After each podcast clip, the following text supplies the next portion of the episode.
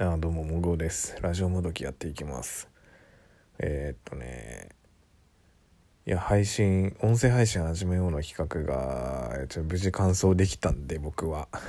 やばい。いきなり偉そうに喋るね。ほんとこの人ダメだね。はい。まあでもね。で完走できて、まあ、5回に分けて喋りましたけれども。どうすかね。結局言いたいこと言えたのかな。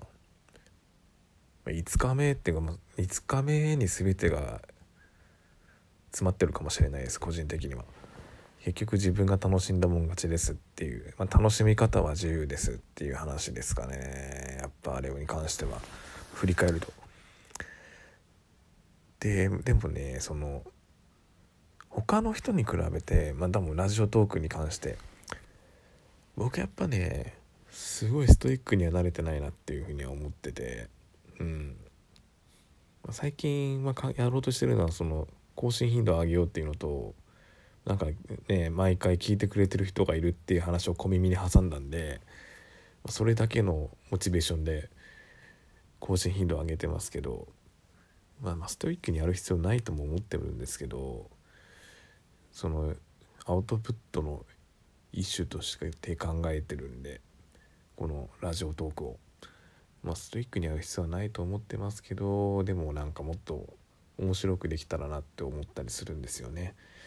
というのも最近リモートワークでリモートワークなのか在宅ワークなのか在宅勤務なのか、まあ、全部一緒だけどさ言い方。何が一番しっくりきてるかな自分の中で。リモートワークってなんか個人的にしっくりきてなくて。僕はまあ在宅ワークって言ってるんですけど。うん？在宅ワークとも言ってない気がしますね。在宅勤務ですね。なんかうちの僕の会社的にはその堅苦しい言い方がすごい合ってる気がしますんで、まあ、在宅勤務って言うときますけども。この在宅勤務の言い方のくだりで30秒ぐらい喋ってるのかちょっと喋りすぎですねこれね。えっとね、まあ、そうしてる中で在在宅勤務してる中でまあ、テレビをテレビを見ちゃうとか YouTube 見ちゃうってなるとやっぱり気が気が何て言うんですかね紛らわしてしまってなんか日本語おかしいですけど要はま集中力が分散しちゃうんであんまり映像を見るのはすごい向いてないんですけどラジオは聴けるんですよやっぱり。まあ、ラジオ聴きながら仕事するのもねはかどるかっつったらはかどらないかもしれないけどやっぱ背徳感ですよね。その普段できないから会社に出てきて仕事する時にできない環境にいるので、まあ、なのでそういうことをしてみてるんですけど、まあ、普通に外に出てる間とかはそうやって撮れるんですけどね。その仕事しながらラジオ弾いてでなんかメール返すみたいにできるんですけど家の中だともう本当に自分のスペースじゃないですか部屋の中っていうのは。その中で仕事をするってなるともうなんかなれなやりたい放題なんでもうヘッドイヤホンつけてラジオ聴こうがあの何ていうんですかもうスピーカーにしてラジオ聴こうがもう自由なんですけどもね、まあ、今日やったのは今日まあ、昨日ですね、まあ、日付変わっちゃってるんでこの4月3日に試みたのが、昼間に深夜ラジオで聞くっていうのをやってみたんですけどはい、まあ、背徳感がやばくてねすごい楽しんじゃいましたラジオいちゃんと仕事はしてんだよでも。仕事はしてるよ。まあ、はかどったかどうかって結局会社行った方がはかどるんですよ結論は。なんだけどまあ仕事はしたよ。まあ弾いたラジオもまたねこれはもうねもぐおさん的にはかなり好みのね内容のラジオだったんですよね。もうファーストサマーウイカさんの「オールナイトニッポンゼロはマジで本当に面白いんで。いやマジで面白いです。本当。是非ね下ネタいける人は聞いてほしいっすね。もう分かっちゃった。もうね言ってしまったんですけど。いや本当にね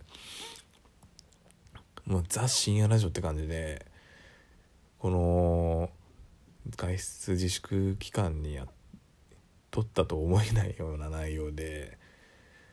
いや今本当にラジオだけなんじゃないですかね。そういうの忘れさせてくれるのってちょっと錯覚するぐらい。ちょっと言い過ぎかもしんないけど。錯覚するぐらいの内容でなんかすごい良かったですね。嫌なこと忘れられましたもん。本当に、まあ、内容はね、まあ、簡単に言うとちょっとネタバレっぽいかもしれないですけど。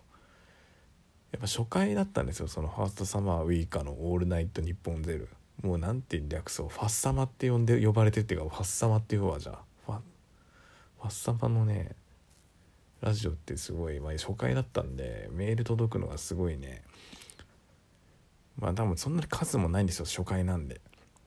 もう超メール殺到してるって感じじゃないんですけど。で多分その単発で一回やそのラジオやったことあるらしくてその深夜に。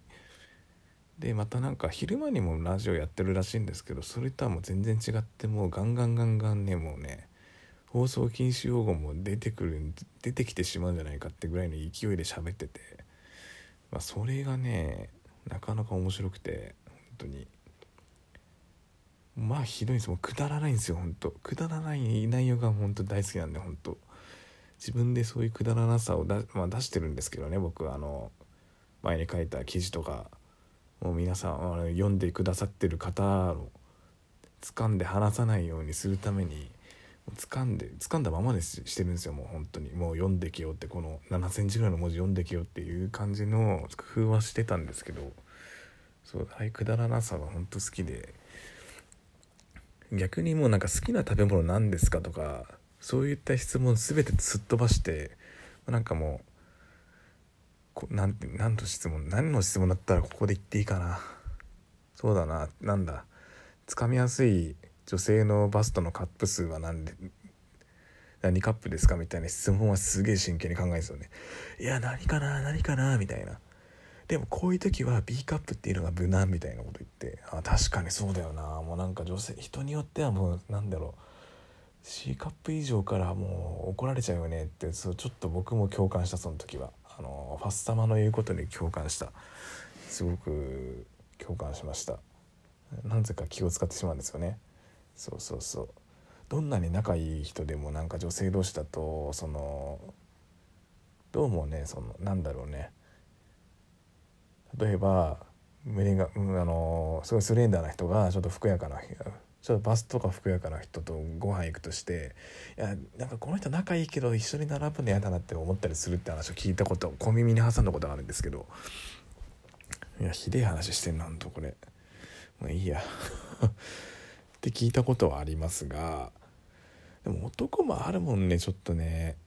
例えば一緒に飲み行って22ぐらいで男女で飲み行く時とかに自分より顔が良くてすっげえ面白いやつが一緒にいたらもう引き立て役に回るしか手段がなくなってしまうんですよね。まあそういうこともある。本当に。僕はそういう時があった。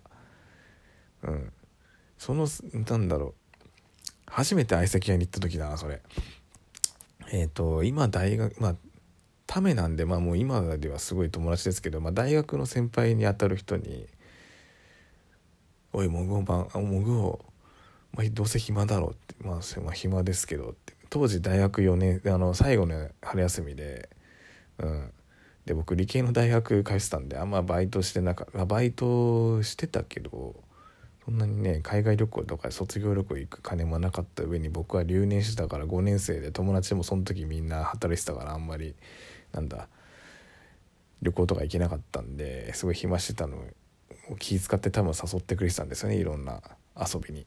うん、その一種が相席屋だったんですけどもうその人もね死ぬほどボケ倒すからもうツッコミに回るしかなくてねまあ楽しかったからいいけどそう。で顔も良くてさまあすげえ鍛えてるから腹筋とかバキバキなんですよね。もうそれをね触らせること触らせることも本当に。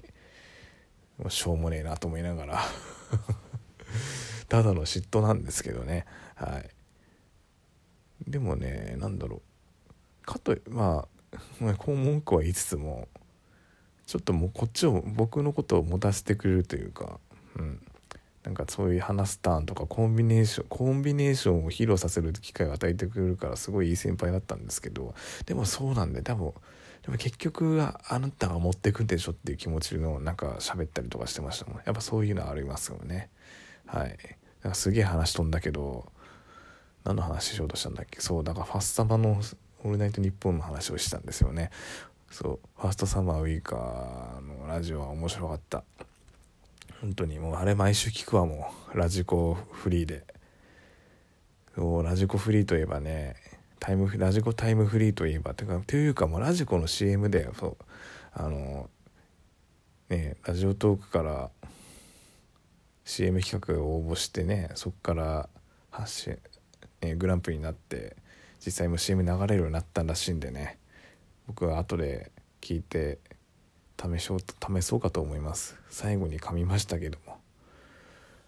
こんな感じで終わりにしようかなと思います。いやちょっと待ってこれタイトルなんてつければいいのか教えてくださいこれ。普通に多分ファッサマの ANN0 がおもろかったみたいなことを多分喋ると思います。うん。喋ったしねそうやって。喋ると思いますって 今喋り終わったのにそういうのもおかしいんですけど。ちょっとねやっぱ在宅勤務しててボキャブラリー減った感じしますね。ちょっと辛いですねなんか。言葉詰まるもんな。あんま気にすぎなくていいんでしょうけど、まあ、そういう感じですね最近はもう。引きこもってます。こんなに人生かつてない引きこもり方してますインフルエンザになった時ぐらいですよ。こんなずっと家にいるの。まあなのでちょっと明日もし晴れるだったら散歩ぐらいしときたいですね。本当に。はい、まあ、そんな感じです。じゃあ今回はこの辺にしときます。ではさようなら。